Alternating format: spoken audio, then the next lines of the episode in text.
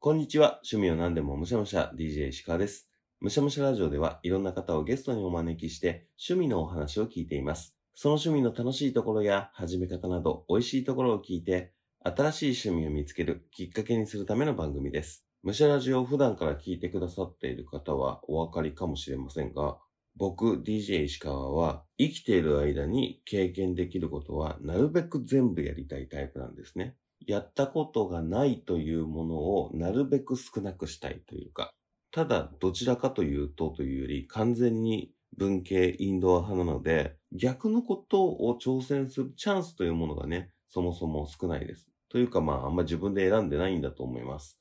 全部やりたいと思いつつもなかなか手がつけられないこと。本日はその代表格のような趣味のお話を伺いました。ある種真逆に位置する趣味なのかなと思っております。それでは本日もいただきましょう。ディージェー 石川のむしゃむしゃラジオ。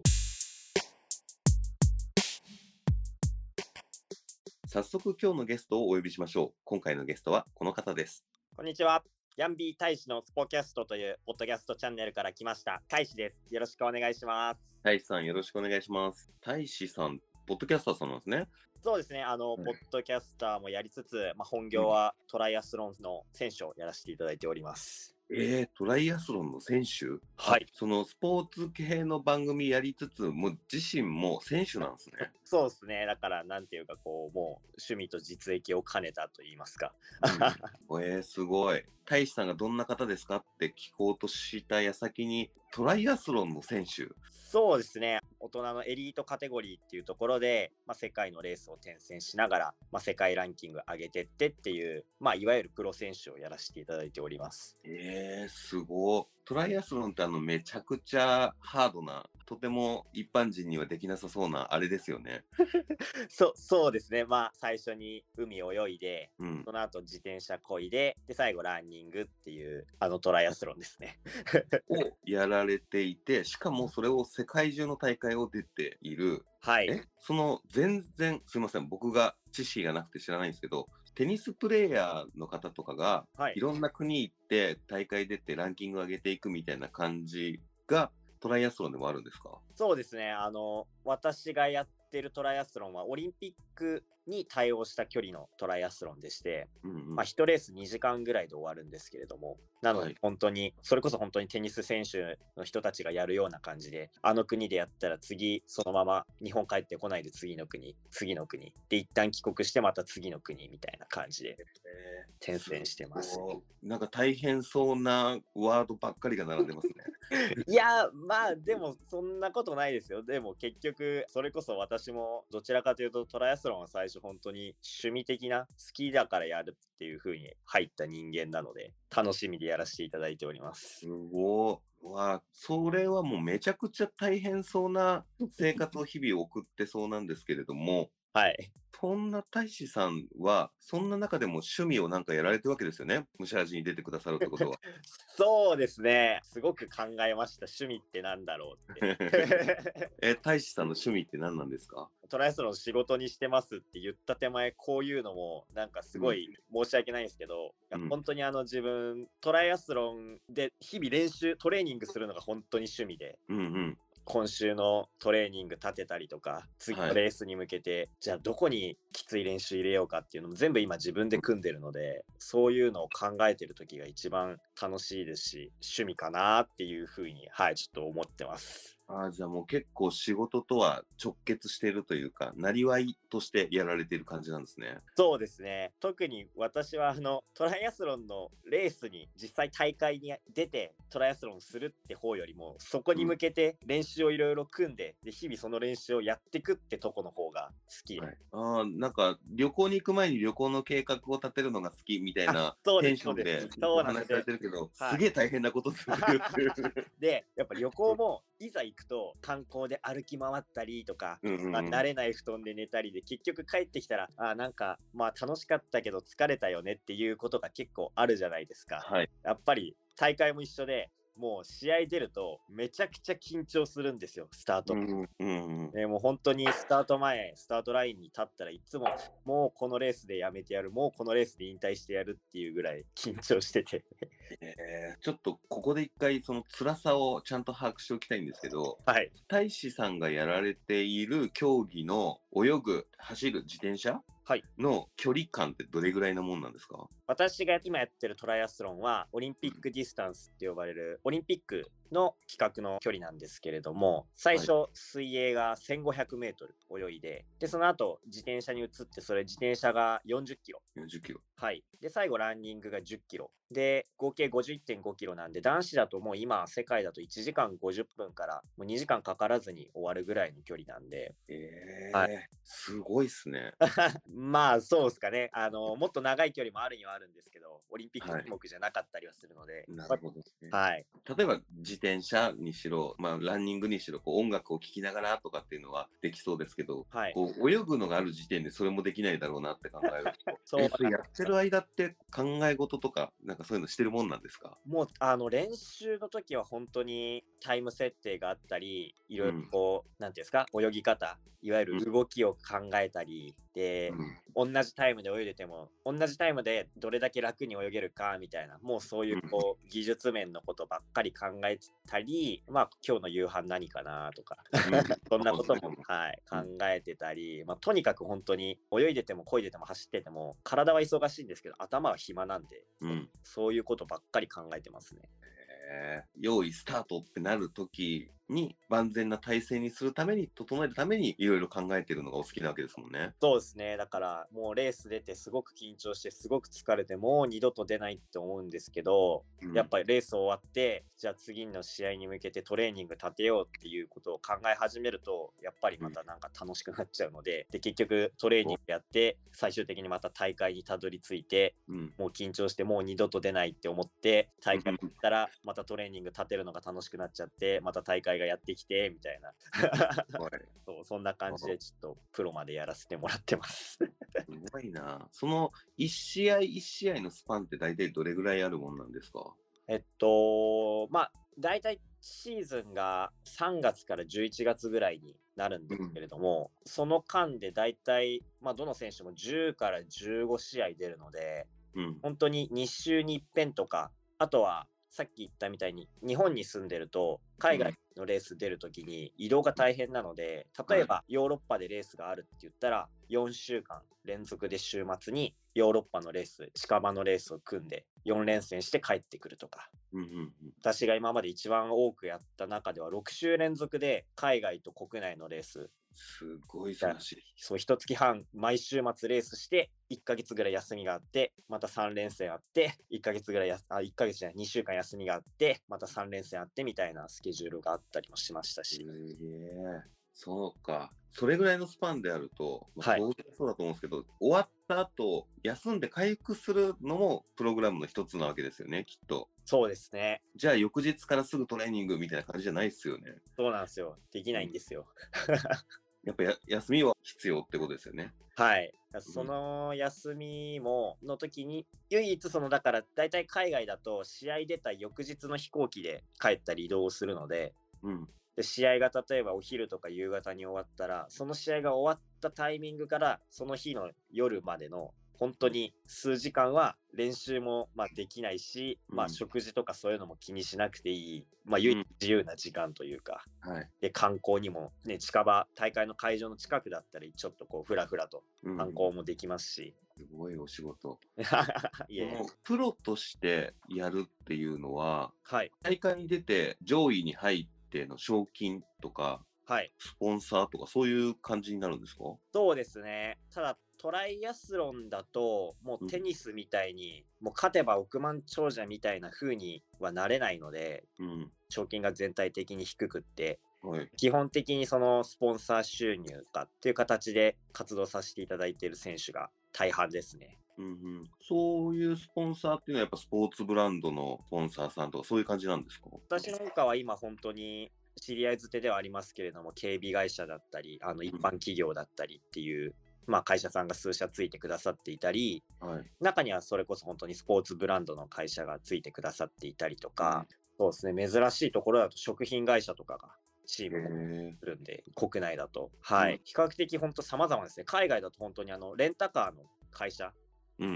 が選手のサポートしてたりとかあるんで、へえ。はい。すごい直結しているような企業とかの方がスポンサーになってるイメージがありました。そう、意外とでもそうなんですよね。なんか、まあ、広告じゃないですけれども、意外とそういうこう逆に直結してないような企業が、やっぱりそのトライアスロンってトライアスロンって言われるとえってなるじゃないですか。うん、インパクトがすごいので、うん、あの結構そういうところを好んでサポートしてくださる企業が多い印象です。なるほど。はい。日本の競技人口でいくとどれぐらいいらっしゃるものなんですか？うーん、まあどうなんでしょう。あのトライアスロンそのねテニスとかみたいなプロカテゴリーよりも本当に趣味の方がめちゃくちゃ多くて、実は。うん、マラソンとかサイクリングの次ぐらいに本当に趣味でトライアスロンやってる方多いんじゃないかなってぐらいで、うん、だからまあ趣味も合わせた競技人口っていうとかなり多い感じで、うんうん、ただ私みたいに選手で海外転戦してる人ってなると本当に途端にまあ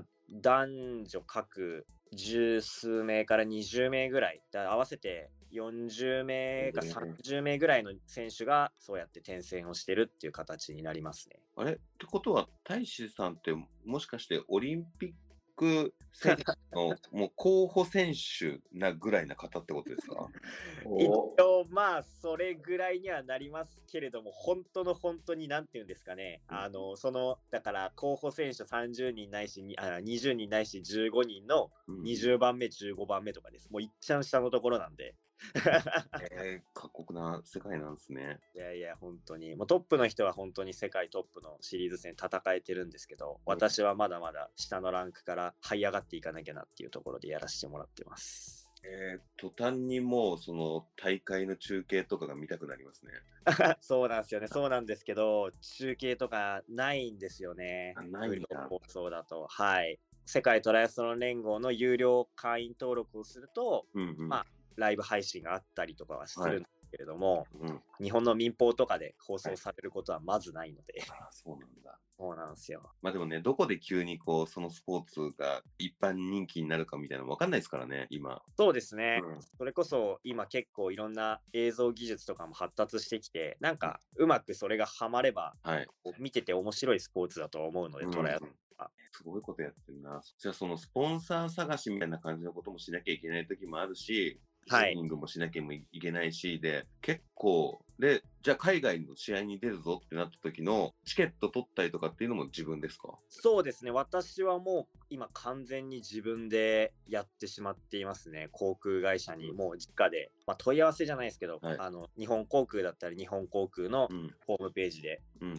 取っちゃったりとか、まあ、海外のエアフランスとか、うん、エールフランスとかだったらそこから取っちゃったりとか、うんうん、もう自分で、まあ、一応その間に旅行会社とかが入ってくださったりすることもあるんですけど、うんうん、まあもうあの私は自分でやっぱ複雑になるので経路が、はいはい、頼んでるとやっぱりレスポンスがやっぱり、ね、時間かかっちゃったりとか、うん、行った先で突然合宿海外の合宿誘われたりとか、えー、転校する場合もあるので、うんうん、そうですね、もう細切れ細切れで取りたいんで自分で取ることが多いです。うーん、あ、じゃあもう語学もバッチリってことね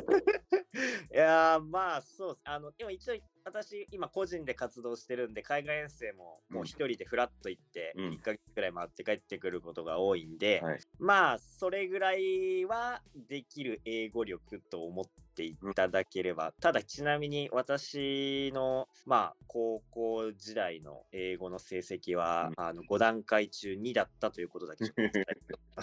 すまあでもコミュニケーション取れていっかげつ行って問題ないぐらいだったらもう本当問題ないですよね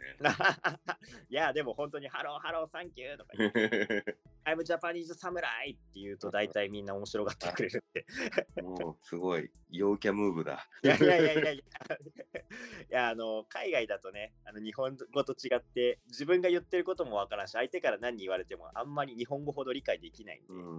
うん、本当に勢いとパッションでえーすごいな。いやいやいや、でもそれも何回も何回も海外遠征やってて、なんか変に恥ずかしがってじゃ何も始まらないやっていうところで、でもやっぱそういう風に関わっていくと向こうのコーチとかもなんかいろいろ情報を教えてくれたり、ここの合宿地いいよとか、うん、こういう練習いいよとか、いや大使お前レース見てたけどここのところが足りないと思うからもうちょっと日本帰ったらこういう練習やってみろよとか、うん、結構情報としてあの一人でフラフラ、しかも背もちっちゃいんで割とこう若く見られるみたいで、いろいろ教えてくださったりもするので、なんかはいいろいろ言ってくれるんですけど、私は多分半分ぐらい理解してないんですけどそうやっていろんな人が教えてくれるとか助けてくれるっていうのもやっぱ大使さんが人間力めっちゃある方ってことですいやいやいやいや、そんなことないですよもう一人でフラフラしてあのヘラヘラして空いてるだけなんで、はいなんかこう全然違う世界のお話を聞けていてめっちゃ面白いんですけど、はい、サッカーとかバスケとかっていうのはなんか始めるきっかけがなんとなく見えたり、まあもともとちっちゃい頃からやってるんだろうなっていうのがあると思うんですけど、トライアスロンって幼少期からトライアスロンを習ってますなんてパターンはあんまりない気がしていて、そうですね、うん、大使さんがトライアスロンと出会ったのはどういうきっかけだったんですか？はいね、幼少期から少ないってことでしたけど、実は私トライアスロンを始めたのが小学校さんねん生からで、ね、できるもんなんだ。もともとスイミングクラブで、うん、あの通ってて、選手コースって言って全国大会目指す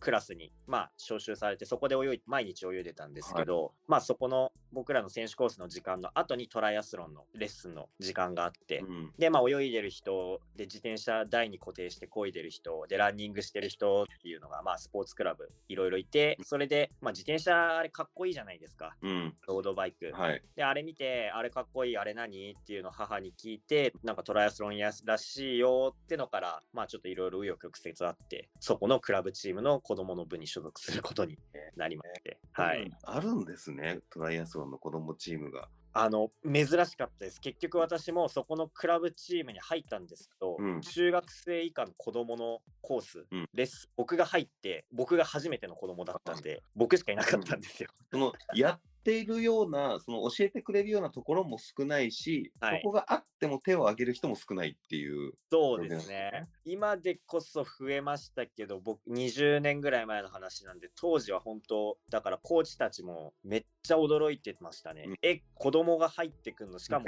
親がやってるとかじゃなくて、うん、入ってくんのはどうしよう受け入れ体制どうしようみたいな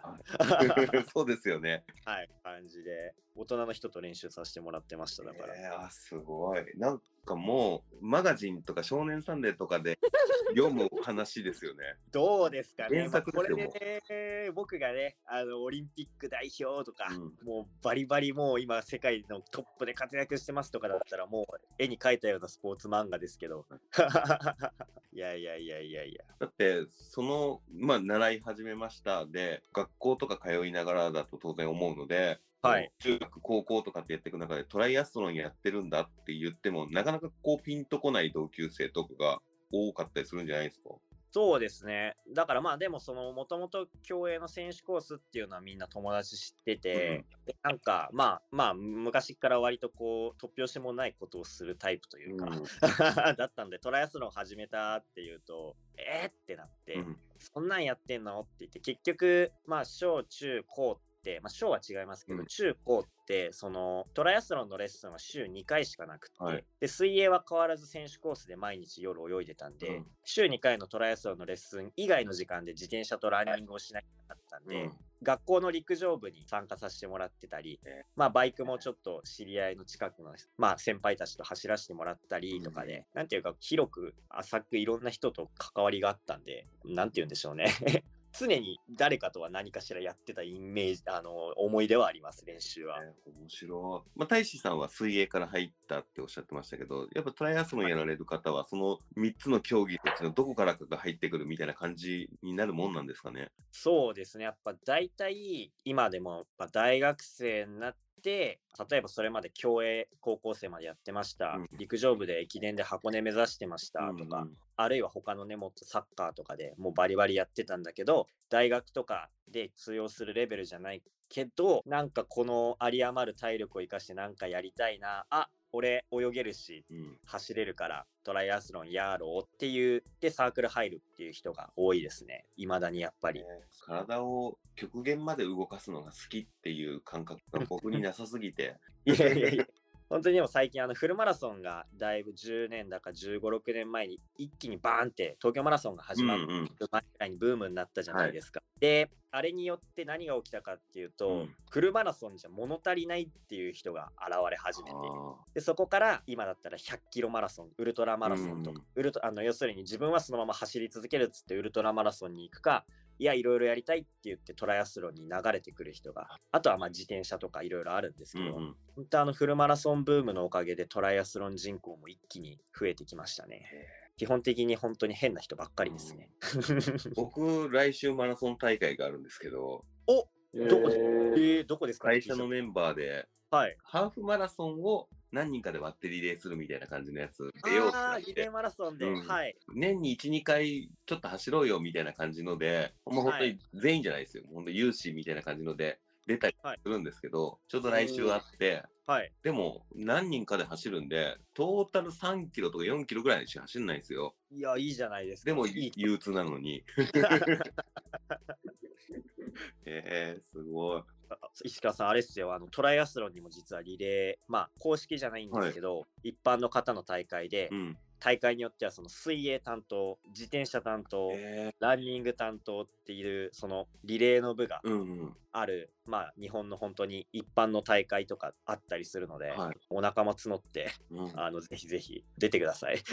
ーム戦もチーム戦はチーム戦で見応えありそうですね。そうですね、うん、あの一応あるんですよリレー公式のルールでも。うーん、ただ公式のオリンピック種目の公式のルールのリレーは男女混合で、はい、ひとりが水泳、自転車、ランニングって短いトライにじゅっぷんぐらいでトライアスロンやって、うん、バトンタッチして次の人がまたにじゅっぷんぐらいでトライアスロンやってバトンタッチしてっていう感じなんで、すごい、はい、一応あるんですけれども、まあ、一般の方が出るんだったら関東圏とか、うん、まあ、普通の一般の大会で種目をもう水泳担当、自転車担当、ランニング担当っていうリレーがあるので、あー、すごいな、あったりするんで、ちょっとそこから入ってくる方も多いですね。うん、そういう意味じゃこういろいろできるから入り口は多いスポーツなんですね。そうですね、うん、そのいきなりさんしゅもくってなるとハードルがめちゃくちゃね、はい、やっぱり高いですけど、うん、そのトライアスロンっていうスポーツに触れようと思ったら、はい、多分本当に間口は広いですね。うん、はい、こうやって趣味を も, もはや全然趣味じゃないまあでも僕でもそれこそ本当最初言ったように、うん、自転車をジムにあるエアロバイクみたいな台に固定して、はい、トレーニングするトレーニング機械があるんですよ、はいはい、でその自転車に乗りたかったっていうよりかそのトレーニング機械で練習してるのが面白そうで、うん、そのトレーニングをやりたくて入った部分はあるので、うん、だからあの本当に趣味の人間ですね、はい、入り口がそういうわけですもんねそうなんですよ。だから結局仕事になってもまあ根っこは入ってきたっていうところがあって、うん、まあ選手としては割とこう稀な存在ではあるはずですけど、うん、はい。この質問自体が打足な気もするんですけど、はい、いつも趣味のゴールを立てるとしたら何ですかって聞いてるんですけど、はい、大志さんにとって今そのトライアスロンをやっていく上でのゴールは何ですか？実は私結構あって、うん、トライアスロンの大元の形っていうものがあるんですよ。はい、水泳 さんてんはちキロ、はい、自転車ひゃくはちじゅっキロ、はい、ランニング よんじゅうにてんいちきゅうごキロっていうアイアンマンディスタンスっていう、はい、トライアスロンの大元の形の大会があって、はい、それの世界選手権が毎年じゅうがつの、うん、じゅうがつの満月の日に一番近い土曜日っていう、まあ、日に、うん、ハワイで世界選手権が開かれてて、はい、そこに出ることです。えー、もう最初の水泳の距離の時点で出たくないなって普通そうですよね。いや、さすがの私も距離聞いてうってなるんですけど、はい、でもやっぱトライアスロンに関わってる以上、うん、その本当にハワイのそこで生まれた競技なんですよトライアスロンって、はい、競技と言われてるんで、うん、やっぱり起源は一度体感しとかなきゃいけないなっていうのがやっぱりあって、そこに出場を目指してます。えー何時間ぐらいかかるものですか？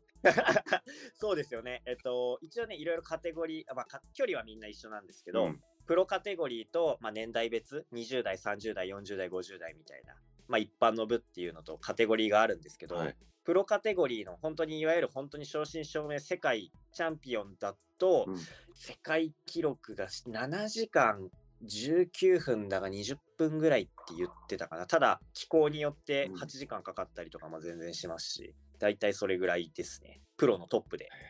一応制限時間っていうのがあって、うん、何時だったっけな、朝のろくじだか朝のしちじ、日の出と同時に大会がスタートして、はい、で夜中のれいじが一応こう制限時間らしくて、うん、結構完走率もそんな高くないので、うん、その距離ってハワイと何周かしてません？いや、でなんでこの距離かっていうのが、うん、ハワイ島のそれぞれ大会があるんですよ。 さんてんはちキロ遠泳大会っていうハワイ島の有名な大会があって、はい、でハワイ島一周の自転車大会っていうのもあって、うん、で よんじゅうにてんいちきゅうご って言ったらやっぱホノルルマラソンがあって、うんうんうん、そのさんしゅもくどれやってる人が一番強いやつかっていうところから始まって、うん、でわーわーってなって、じゃあさんしゅもくいっぺんにやってどれが一番き つ, きついかちょっと確かめてみようっていうのが始まりって言われていて。なるほど。途中まではなんか発想が理解できたんですけど、じゃあ一緒にやろうっていう、うん、なんか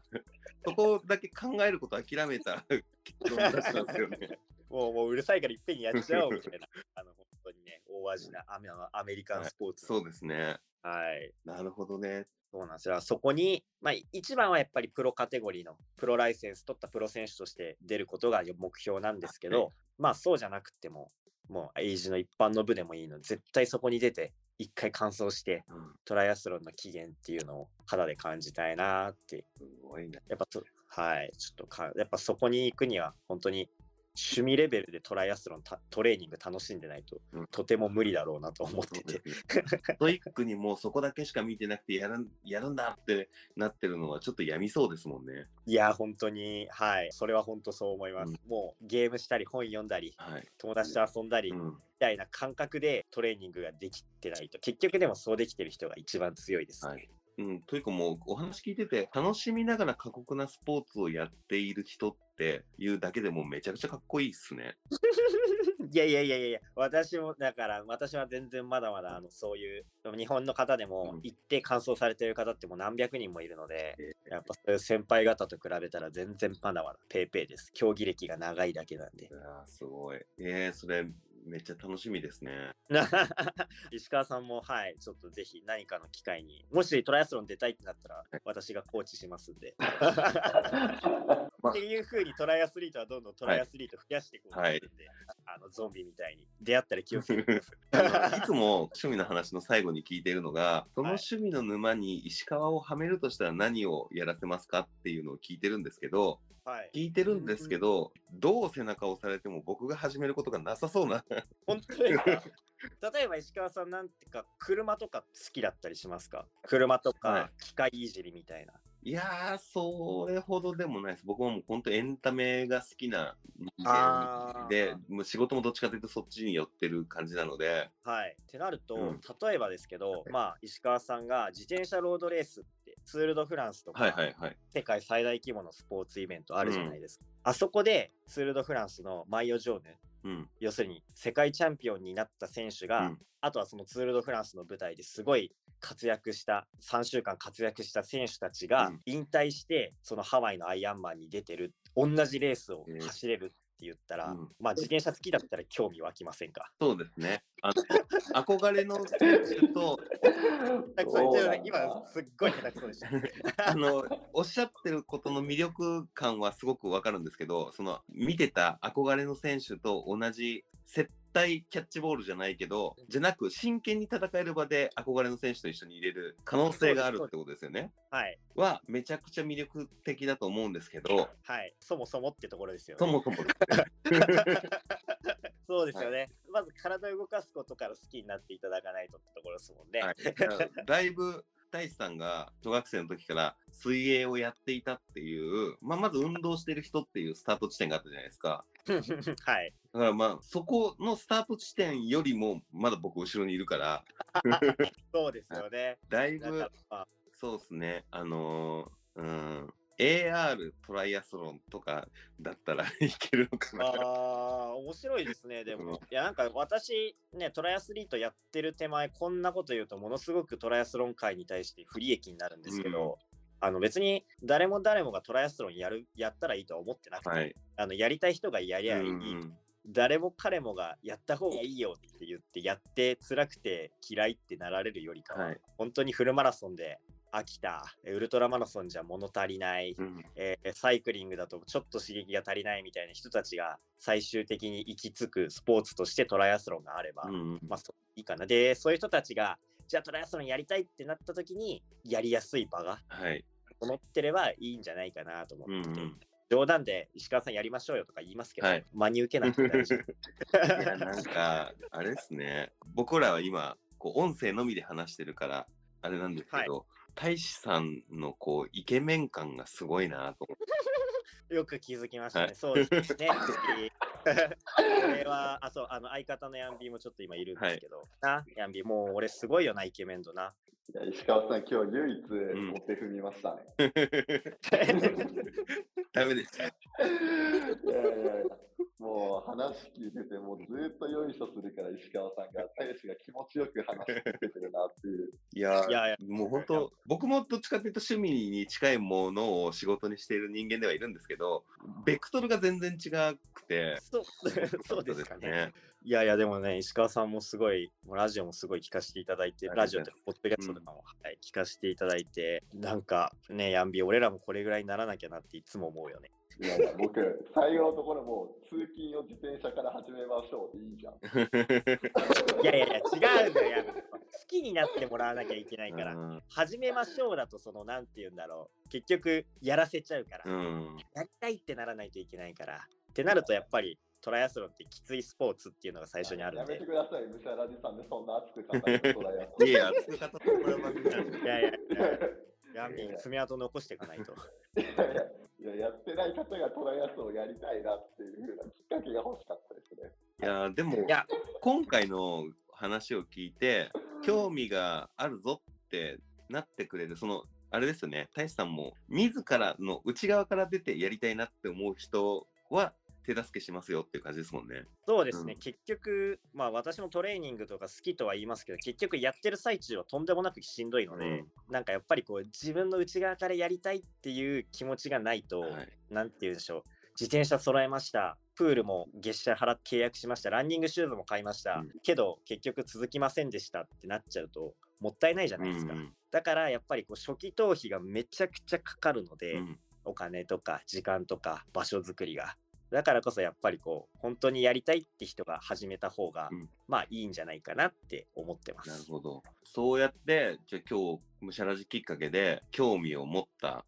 方ね、うん、もうちょっとそのトライアスロンやってる人って普段どんなことしてるんだろうとか、どういうとこに興味を持ってるんだろうとか思った時に、はいはい、どういう時に聞くのにおすすめなポッドキャストってあったりするんですかね。それがですね、実はあるんですよ。まあ私と今いる相方のヤンビーがちょっとふたりでいろいろ話させていただいてる、うん、ヤンビー×大志のスポキャストというポッドキャストがございまして、はい、そちらではいつもこうスポーツ×〇〇っていうのをまあ大体タイトルにテーマとして挙げて、うん、まあ私はトライアスロンからトライアスリートトライアスリートとしての視点から、はい、でまあ相方のヤンビーはまあ後でちょっと本人から自己紹介あると思うんで、うん、まあ彼の視点、彼もスポーツ関係者なんですけど、はい、彼の視点からいろいろそのお題に対して喋っていったり、僕はトライアスリートとして普段これこれこういうことしてるから、まあこれに関してはこう思うよみたいな感じで考えとかを発信してるポッドキャストありますので、はい、ぜひそちらを聞いていただければ、うん、それだったら自分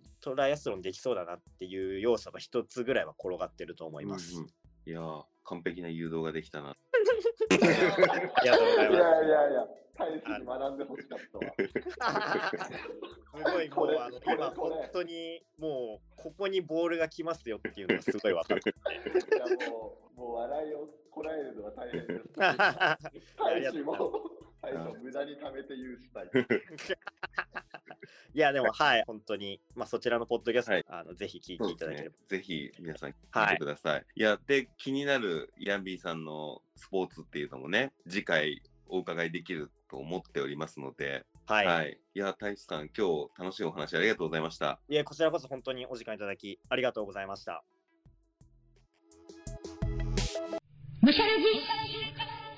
トライアスロンですよ。いや、まさかね、世界で活躍しているプロのトライアスロンをやられている方にゲストに出ていただけるなんて全く思っていませんでした。本当、収録してから知ったのでびっくりしましたね。でもやっぱ全く調べたこともなかったスポーツですけれども、トライアスロンって知ってるじゃないですか。で、やっぱりその言葉のイメージ通り過酷なスポーツ。ただ、その過酷なスポーツに挑戦している方はめちゃくちゃ爽やかでしたね。もうお話ししながら、あ、かっこいいなって思ってました。そして次回は、今回もね、一緒に立ち会っていただいてましたけれども、次回は太一さんの相方、ヤンビーさんがメインゲストでいらっしゃいます。ヤンビーさんもプロとしてスポーツに関わっている方でございます。どんなお話になるかは次回をお楽しみにしていてください。というわけで、いつもの趣味川柳。